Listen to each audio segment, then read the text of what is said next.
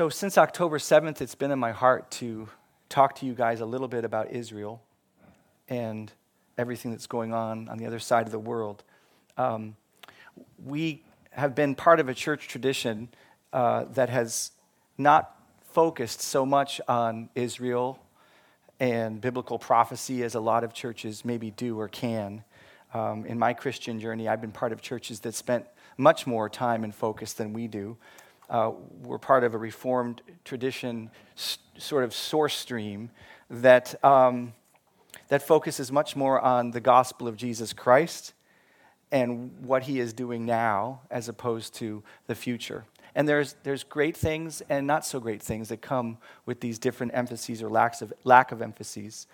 But when October 7th occurred and the response of uh, the, the world was, um, was making itself more visible, I just felt compelled in my heart to want to speak to you about these things somewhat, uh, but coming from a different angle, which I hope you'll see today what I hope by the end of the second message, I think we're going to have to do this in two messages. What I, what I hope by the end of the second message, at least, but starting today, is that you will see that what is happening in Israel today is deeply intertwined with the most important issues in your life.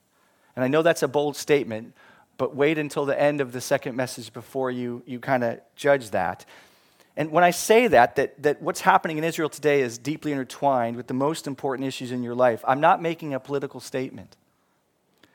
It's not an enticement to vote a certain way or to be involved in particular support for secular Israel or for Arab refugees in Palestine.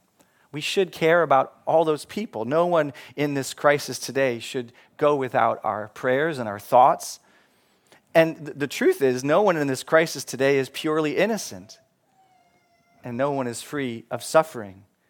The terrorism Israel faced on October 2nd, uh, 7th from Islamic terrorists was demonic, and it was horrifying.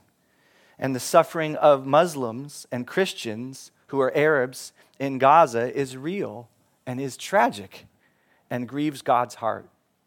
So we should pray for the peace and the salvation of Muslims and unbelieving Jews, and for the enduring faith of our Christian brothers and sisters in those areas. They all need, just like us, Jesus Christ more than anything this temporary existence has to offer. So it isn't my purpose this morning to try to parse out political perspectives or exhort you to support one. My goal is to try to explain to you from God's perspective, Lord willing, from God's perspective, in His Word, why Israel matters deeply to God, and to begin to help you see why Israel should matter to you. Can we move to the next slide, please? Just to give you a frame of reference, because many of us don't understand quite the composition of all this, you can't even see Israel on that slide. It's so tiny, but it is that, that blue sliver. If I had a little uh, radar pen, I would show you guys what to do. I wish I'd gotten my sons the radar pens they constantly ask for because now I might be able to borrow one, but I didn't. My wife, are you shaking your head, Jen, because we don't want the radar pens? It's true. But anyway, Israel is this blue little sliver right there uh, at the foot of the Mediterranean Sea at the back end. Um, it's, it's bordered by that huge country called Egypt on the bottom. That other huge, bigger country uh, on the north is Syria. And then that big, massive hunk of green is Saudi Arabia. And um, then you see Iraq. you see, um, if you could, you'd see Iran just a little bit farther north. Uh, not great neighbors for Israel. Um, but I just want to orient you there um, about where Israel is. So I have four points, which I'm going to try to move through, and I have a lot of scripture, and I'm not going to ask you guys to pull out your Bibles because I've put the scriptures there. But I have four points, and the first point is this to try to orient us around why Israel matters and why ultimately it should matter to us is this the promise to Israel of a homeland. God gave Israel a promise of a homeland that is irrevocable. Starting in Genesis 12 7, long after the fall, in the Garden of Eden and long after the flood, God begins to engage directly for the first time in Scripture after those events with mankind, for the first time as we read it in the Bible, by calling one man out of what is now Iraq It was called Ur of the Chaldeans. And God began to make promises to this one man. This is a world of idolatry, polytheism, child sacrifice, incredible sexual immorality, cruel warfare, incredible enslavement of people, incredible uh, oppression of women and children. In the midst of all that awfulness, God tells this man, Abraham, that he will be his God, that he is the only God, and that this man will have descendants who will be as innumerable as the stars in the sky. God tells this man that he will make him into a nation and that he intends to bless the whole world through this one man and his descendants. And he also tells this man, Abraham, about a land called Canaan. And God says, To your offspring, I will give this land. In Genesis 15, 18, God elaborates, To your descendants I have given this land, from the river of Egypt as far as the great river, the river Euphrates. In Genesis 17, he restates this promise The whole land of Canaan, where you now reside as a foreigner, I will give you, and this is the part that's tricky and important I will give as an everlasting possession to you and your descendants after you. Without condition, God tells Abraham that this region of the world will belong to him and his people forever. If we put together all the texts that detail this land, you can put the next slide up, please, guys. Oh, you can barely see that, can you? If we put together all the texts that detail this land, its borders extend from the Nile River in Egypt up to Lebanon, and everything from the Mediterranean Sea, which is on your it's on the left there, that way. Everything from the Mediterranean Sea to the Euphrates River, which is west to east. On today's map, the land God stated belongs to Israel includes everything in modern day Israel, plus all the territory occupied by the Palestinians in the West Bank and Gaza. This is God's word. Again, please don't hear me making a political statement. I'm not going to try to get you guys to uh, fight for this territory or join in some war. Uh, I, I, personally think that this isn't going to happen until Jesus returns, personally. And I can tell you why as we move on. But, but I, I just, I, I, can say that and it might raise questions. But this is what God says in His Word. And the land also includes uh, parts of Egypt and Syria, plus all of Jordan, and plus some of Saudi Arabia and parts of Iraq. So it's much larger than what Israel has right now. God renews this promise to Abraham's son Isaac in Genesis 26 3. But it's important to note, he does not renew that promise or give that promise to, God's, to Abraham's son Ishmael. At that point, there's a divide. God actually says Ishmael will not inherit that land. He has other plans for Ishmael, but this land will go to Isaac. And then God does the exact same thing with Abraham's next sons, with Isaac's sons, Jacob and Esau. He splits them and he says, This land will go to Jacob, but not Esau. And this is important to note because through these fathers and sons, God keeps narrowing down which descendants of Abraham would inherit this specific land until he gets to Jacob. But even though Jacob has 12 sons, when he gets to Jacob and his 12 sons, he stops dividing. That's it all of your sons, Jacob. In other words, all of you, Jacob, all of your descendants. I don't have to split between sons anymore. They're all going to have this land. In fact, God gives Jacob in Genesis 28 a new name.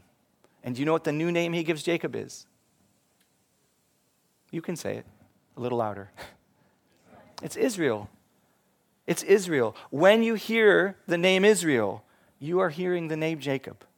When you hear the name Jacob, you're hearing the name Israel in God's word.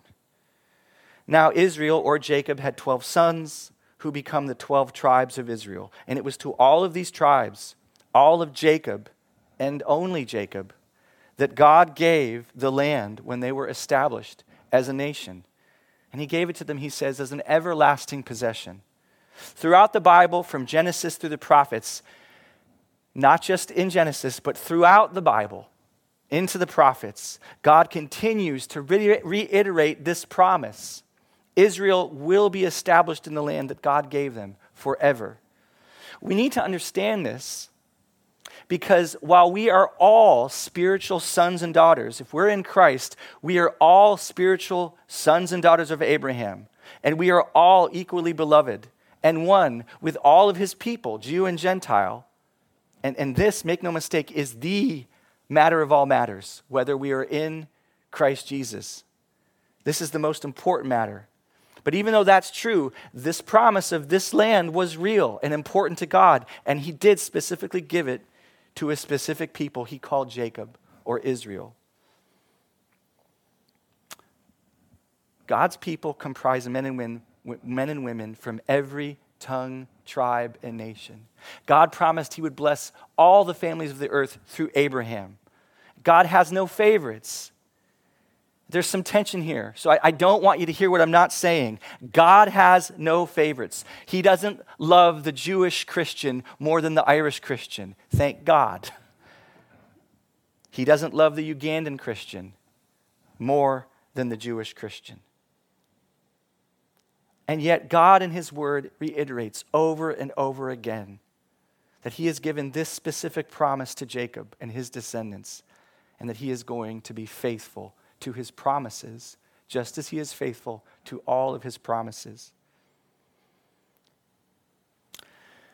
And God's faithfulness is on display from 4,000 years back until today, and I hope to show that as we keep going. Number two, the promise to preserve Israel as a nation. God's made a promise to preserve Israel as a nation. If God means to keep his promise to give Israel a homeland, on earth, it means he must mean to keep Israel alive as a nation so they, Israel, can inherit the land and live in it. And this is exactly what the Bible teaches again and again. Around 600 years before Jesus Christ walked the earth, just around the time that God, in his judgment, was going to kick Israel out of the land completely because of their disobedience, right in the middle of that exile that would last a short time, relatively speaking, 70 years. Right in the middle of planning that expulsion from the land, God makes this beautiful promise to these heartbreak, heartbroken Israel. Thus says the Lord, this is in Jeremiah 31. This is an amazing promise. Thus says the Lord, who gives the sun for light by day, and the fixed order of the moon, and the stars for light by night, who stirs up the sea so that its waves roar. The Lord of hosts is his name. if this fixed order departs from before me, declares the Lord, then shall the offspring of Israel cease from being a nation before me forever.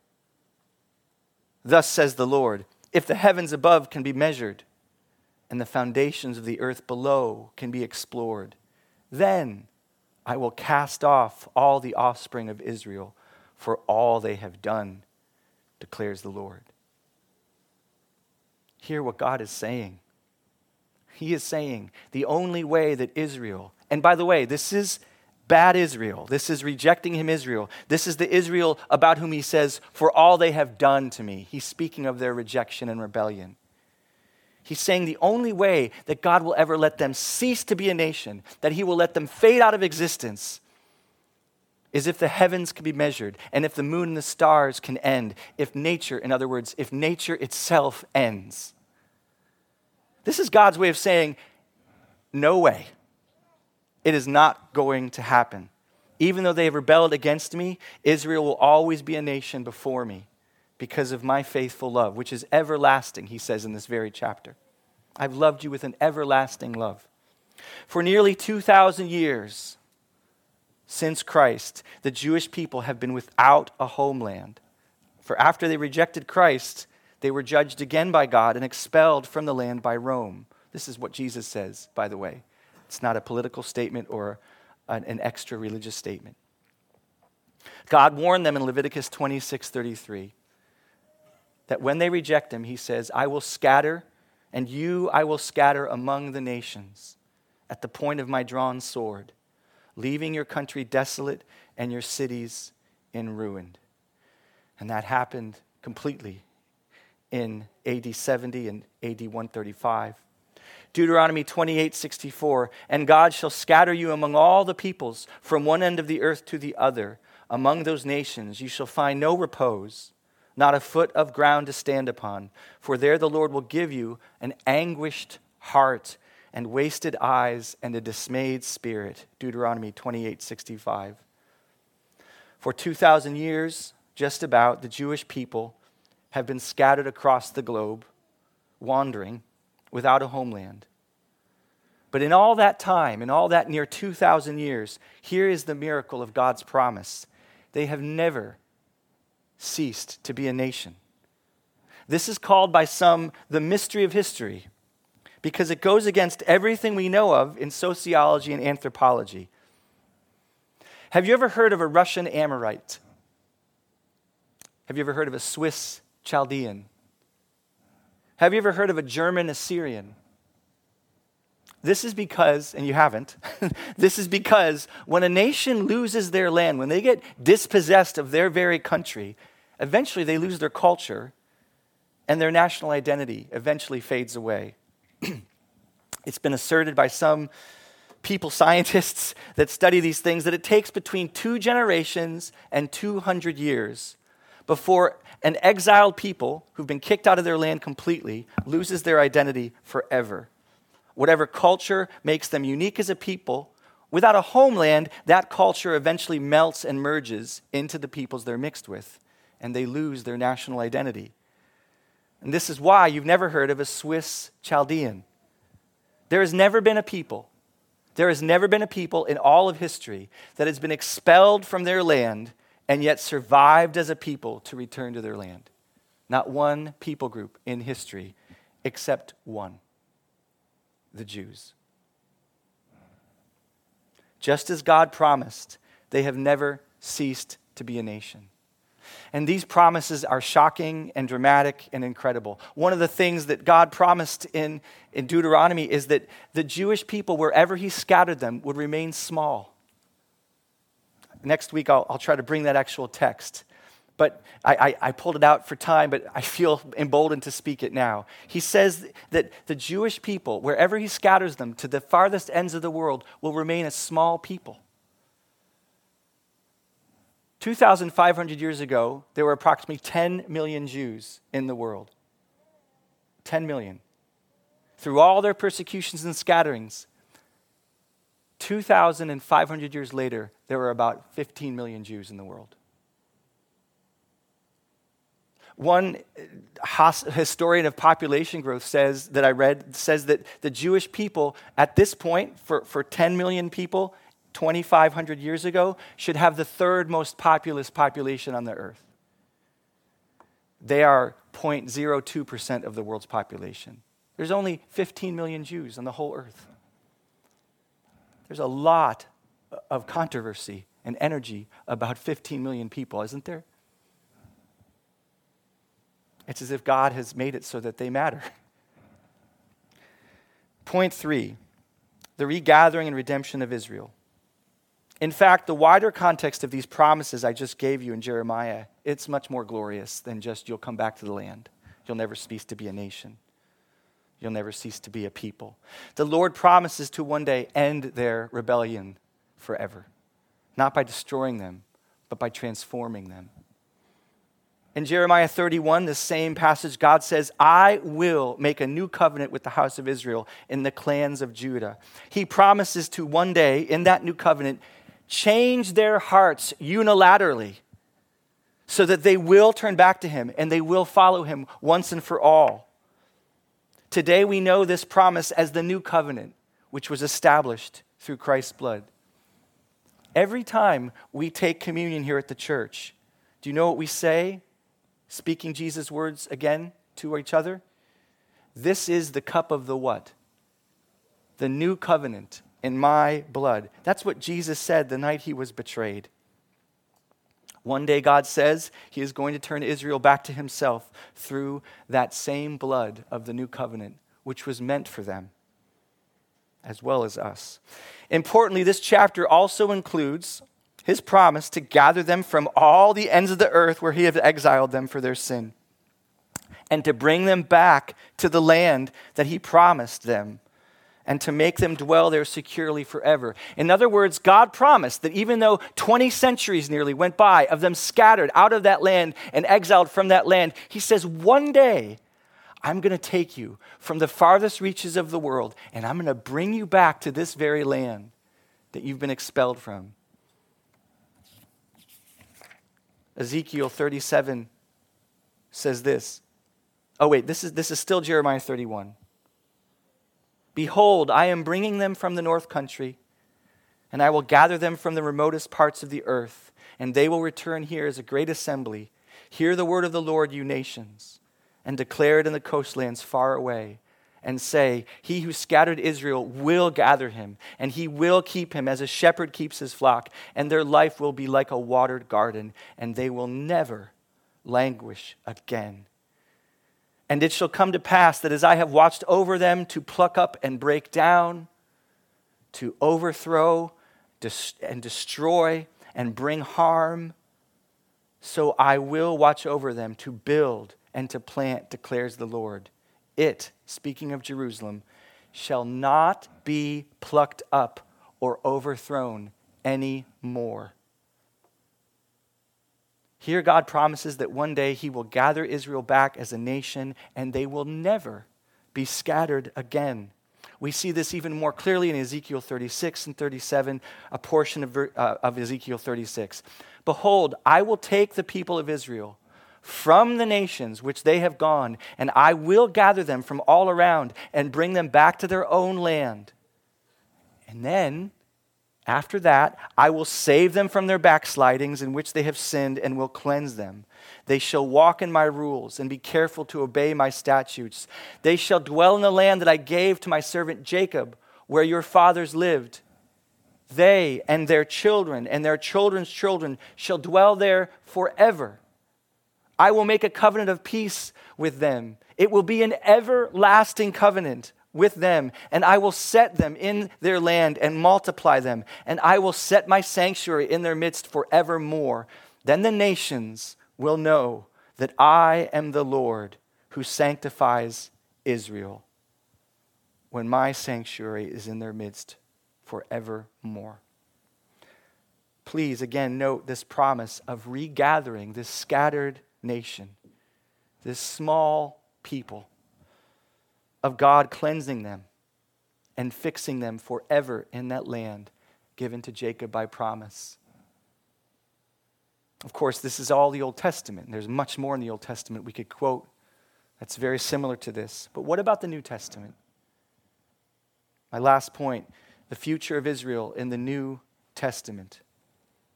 So, do the apostles, all of them were Jews, do they have anything to say to Israel? Yes, they do. Just one sampling. In Romans 9 through 11, Paul, the apostle, is grieving the nation of Israel's rejection of Jesus. In great grief, he reminds the church that this is not the way it was supposed to be. This is not the way it is supposed to be. He says, I have great sorrow and unceasing anguish in my heart for my brothers according to the flesh. He means Israel. But he goes on to predict a day when Israel, as a nation, I believe this is what he is saying in Romans 11, will be restored to God through Christ. And I believe what he's intimating here is that this will take place once the Gentiles, the non Jews, have been fully brought into Christ. Once the amount of fullness, he calls it. He says this I'll just read the scripture lest you be wise in your own eyes. He's speaking particularly to non Jewish Christians. Lest you be wise in your own eyes. I do not want you to be unaware of this mystery, brothers. A partial hardening has come upon Israel until the fullness of the Gentiles has come in. Who are the Gentiles? Raise your hand if you know who the Gentiles are. Raise your hand if you're a Gentile. Most of us, unless we have Jewish blood in our veins, are Gentiles. Gentile is simply a word for a non Jew. There's Jews and there's Gentiles, all the rest of the nations. And the Gentiles have been coming to the Jewish Messiah by God's grace for 2,000 years. And Paul is making the point that when the leaders of the nation of Israel rejected their Messiah and people with them, at that point, to a large degree, the gospel went outside of Israel to the whole world. And now, People of all nations are being saved through this Jewish Messiah. But Paul says here in this very text, until the fullness of the Gentiles, Paul says this time is not going to last forever. He says it is until, until, it is only until the fullness of the Gentiles has come into Christ. And then Paul says Israel will also be brought back to God. And in this way, all Israel will be saved, as it is written the deliverer will come from Zion, he will banish ungodliness from Jacob, and this will be my covenant with them when I take away their sins. One day, the deliverer, that is Christ Jesus, who came from Zion, the land of the Jews, will purify the Jews and save them as a nation once more. And then Paul explains why God will do this for a people that have rejected Christ. He says, yes, they are enemies of the gospel at this point. He says that. And yet they are beloved for the sake of their forefathers, for the gifts and the calling of God are irre- irrevocable. Can we move one slide forward? And we'll hold back. Can we go back? I'm sorry, I'm sorry. I didn't put this slide up there. I want you to hear this again. Paul says that even though they stand in unbelief, and, and the people, this doesn't mean that, that you can be an unbelieving Jew and go to and be saved from your sins. No, Jewish people have to be saved the same way that Gentile people have to be saved through faith in Jesus Christ. But it means that as a nation, God is not going to let them go, and at a future time, He is going to bring them back. And this is what Paul means. He says they are enemies of the gospel, but they are beloved for the sake of their forefathers for the gifts and the calling of God are revocable. Paul says when he made his promise to Abraham, Isaac, and Jacob, he meant it, and He's not going to go back on it. His gifts and calling are irrevocable. Listen, if you understand what I've said so far, you will read your Bibles better. For this is what Jesus believed and what the disciples were longing for. And when you see this, you'll see it strewn throughout the Gospels and throughout the words of Jesus and throughout the reactions of the disciples. The disciples thought Jesus was going to establish Israel as a nation forever and gather all the lost tribes back to the land and become king in his first coming. They were not ready for a rejected and crucified Messiah to some degree because of the many texts that we read today and because of texts they didn't pay enough attention to, like Isaiah 53, which Jesus tried to get them to see again and again. But the point is, they weren't ready for a rejected and crucified Messiah who was going to save the whole world and not just the Jews. Even after Jesus' crucifixion and resurrection, they're still looking for Israel's restoration. Follow me into Acts 1. This is just, this is after Jesus' whole ministry of three years, after his death and resurrection just before he ascends to God and leaves the earth until his second coming, they ask him, just around that moment, perhaps that very minute, they say, Lord, is it at this time that you are going to restore the kingdom to Israel? You've died, you've risen, you're indestructible. Can we get it going now? Can we establish Israel finally and fully? Jesus' response is so important to hear. He doesn't say, what are you talking about? Israel rejected me. Don't you know that the church is now the new Israel? Don't you know that it's not about Israel? It's about the world. He doesn't say that. No, he says this listen, he says, It is not for you to know the times or the seasons which my Father has fixed by his own authority. Jesus does not rebuke them or try to arrange their theology. Mm, earlier in the Gospels, he'd already told them that in the renewed kingdom, this, the disciples would sit on 12 thrones, judging the 12 tribes of Israel. There's only one way they were going to understand that, and Jesus wasn't trying to confuse them. If you understand this passage right here, you, you understand that Jesus accepts the presupposition behind their question. Israel is to be a restored nation under the Messiah, and he is the king of Israel. What Jesus says, though, is that it's not for you to know exactly when this is going to happen. And he tells them, Get busy. I'm going to give you the Holy Spirit. And your job is to spread the message of my kingdom throughout the whole world, starting with Jerusalem. And then move out to Samaria. And then go out to Asia. And go to Africa. Go to Europe. And go to America. So, those are my four points. Let me ask us the rhetorical question what does this have to do with us?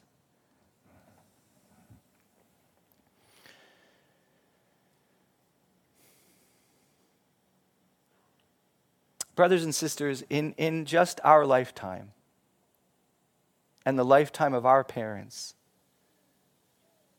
God has ordained that for the first time in 2,000 years, since the time of Christ, that the Jewish people would be regathered back to Israel.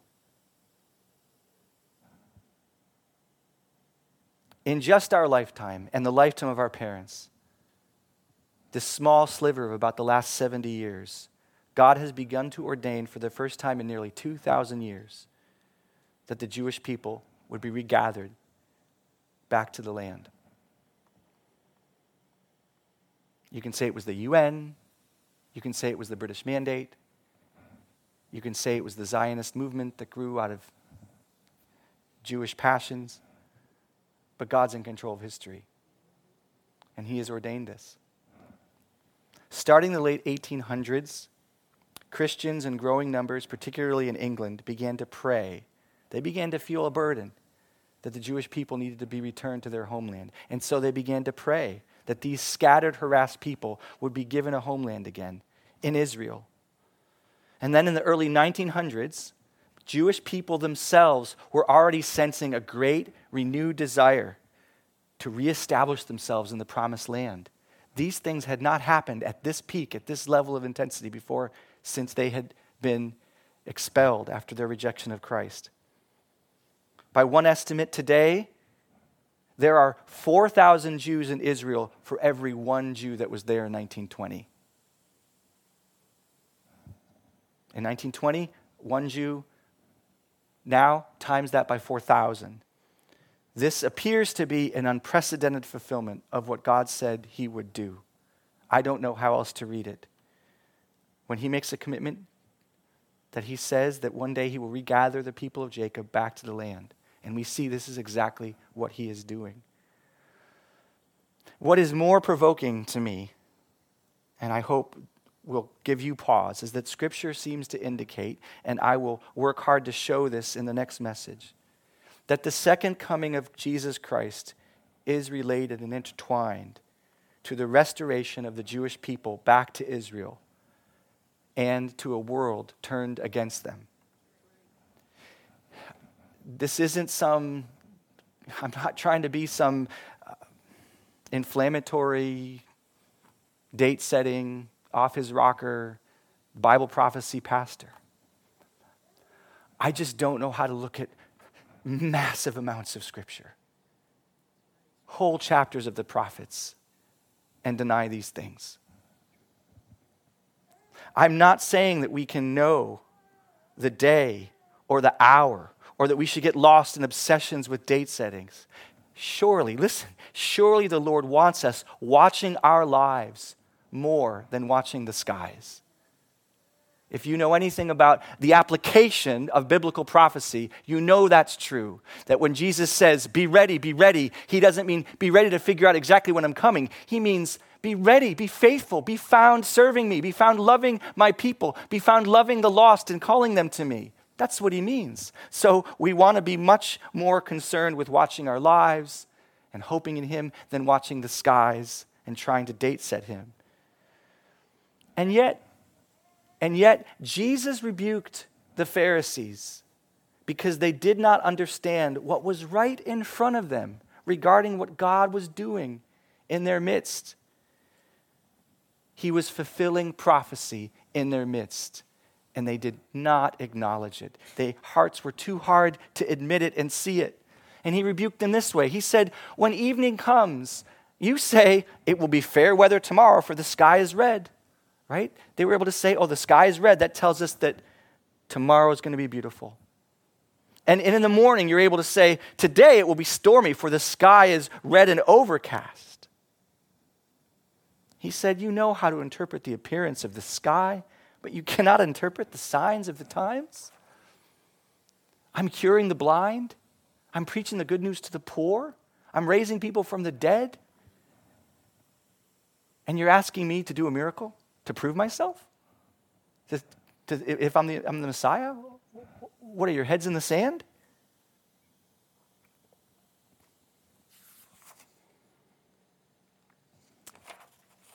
God has told us many things regarding the circumstances leading to the second coming of Christ. And I do not think that he did this so that we would ignore those things. So I want to spend next time looking more specifically at the relationship between Israel and the second coming. But I want to do this so that we're confident in God, not so that we're scared or we're going to become frenzied newspaper readers. I want to do this so that we're confident that God really is who he says he is. You, you, you people in this church who know me, you know I have doubts about God. I can struggle with doubt. It's been that way ever since I've been a Christian. It's so funny. Growing up in the church, I never doubted God's existence. I never doubted who Jesus was. I just felt completely isolated and lost from Him and condemned. It wasn't until I came to believe the good news of Jesus Christ that He had come to change my heart, and that as a gift, He would do that so that I could follow Him. It wasn't until then that I found myself harassed and attacked by terrible doubts. And those terrible doubts, as some of you guys know, they forced me as a pretty lazy guy. God used the anvil of pain to get me off my butt and get me into the Word of God and start to really learn His Word so that I could deal with these doubts. So my faith wasn't forged out of my great character, but out of my desire to escape pain, the pain of doubts. But in reading these things and the things I've talked to you about today, I have become more confident. And I am stirred in my soul again through what I'm seeing in the world and kind of having to acknowledge. Isn't it strange that so much intensity and fury comes about about these, this nation and people smaller than New Jersey? The Iraq Iran war killed millions. Nobody shut down a bridge over that in America. It is strange to see people who are aligned politically on such far different places extremist Muslims, folks given to extreme left wing ideology, finding incredible solidarity when they would not be able to probably live more than a few days together in the same home, nation, world. I don't understand it. I can't make sense of it. Except when I read Scripture. And God promises to make Jerusalem a cup of staggering. In Zechariah 12, he says, I will make Jerusalem an intoxicating cup that will make the nations delirious It'll make them addicted and confused and frenzied over this. It's right there in Zechariah 12. He says, All the nations will come together, and all who try to move Jerusalem from its place will injure themselves. Goodness, that feels like the last 50 years. so when I see these things happening and I understand something of the flow of history, I just have to say, and I read Ezekiel and Jeremiah, oh my goodness, God said all this stuff would happen. He said he would do all this stuff. And it gives me hope.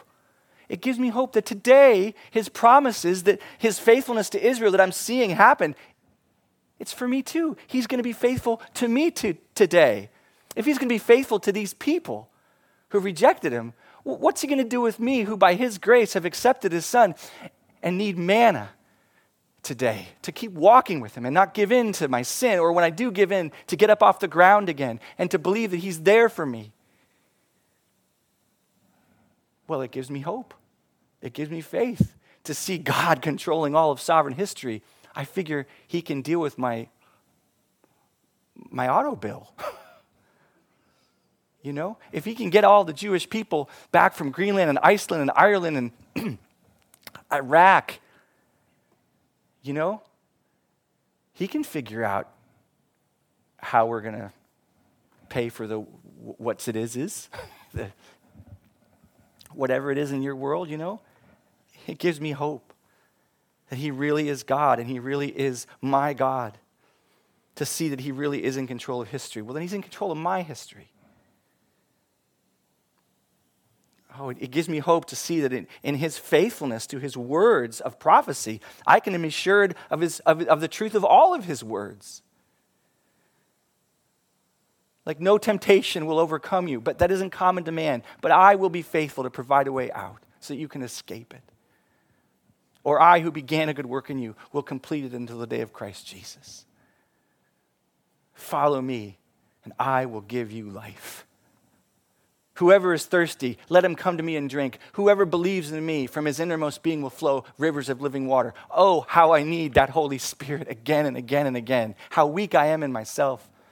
And when I see that he's faithful to these very hard and very specific promises, then I can take those abstract, warm, fuzzy promises. I don't mean to denigrate them as warm and fuzzy. I just mean that I need those words for my heart. And so, predictive biblical prophecy that gets concrete and specific, and God comes through on it, oh my goodness. It does, it does help us to fear the Lord in the right way. And so, we want to be more fully focused on giving ourselves, not to date setting, but focused on living lives that will give him joy whenever he does come. Because I hope we'll see today and next week, or in the next message, he is coming. He is coming. Jesus Christ is going to set his feet on the Mount of Olives, just as he says he will in Zechariah 14. And we will see him. The whole world will see him. Thank God that we would be able to know him today.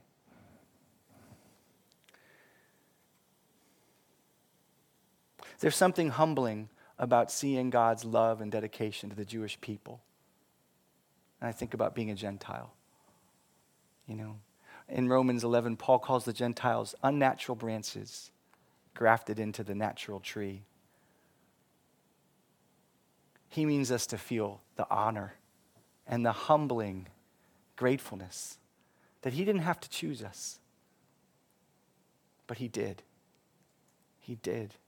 We're His beloved just as they are His beloved. And if we know Christ Jesus, even more so by His grace.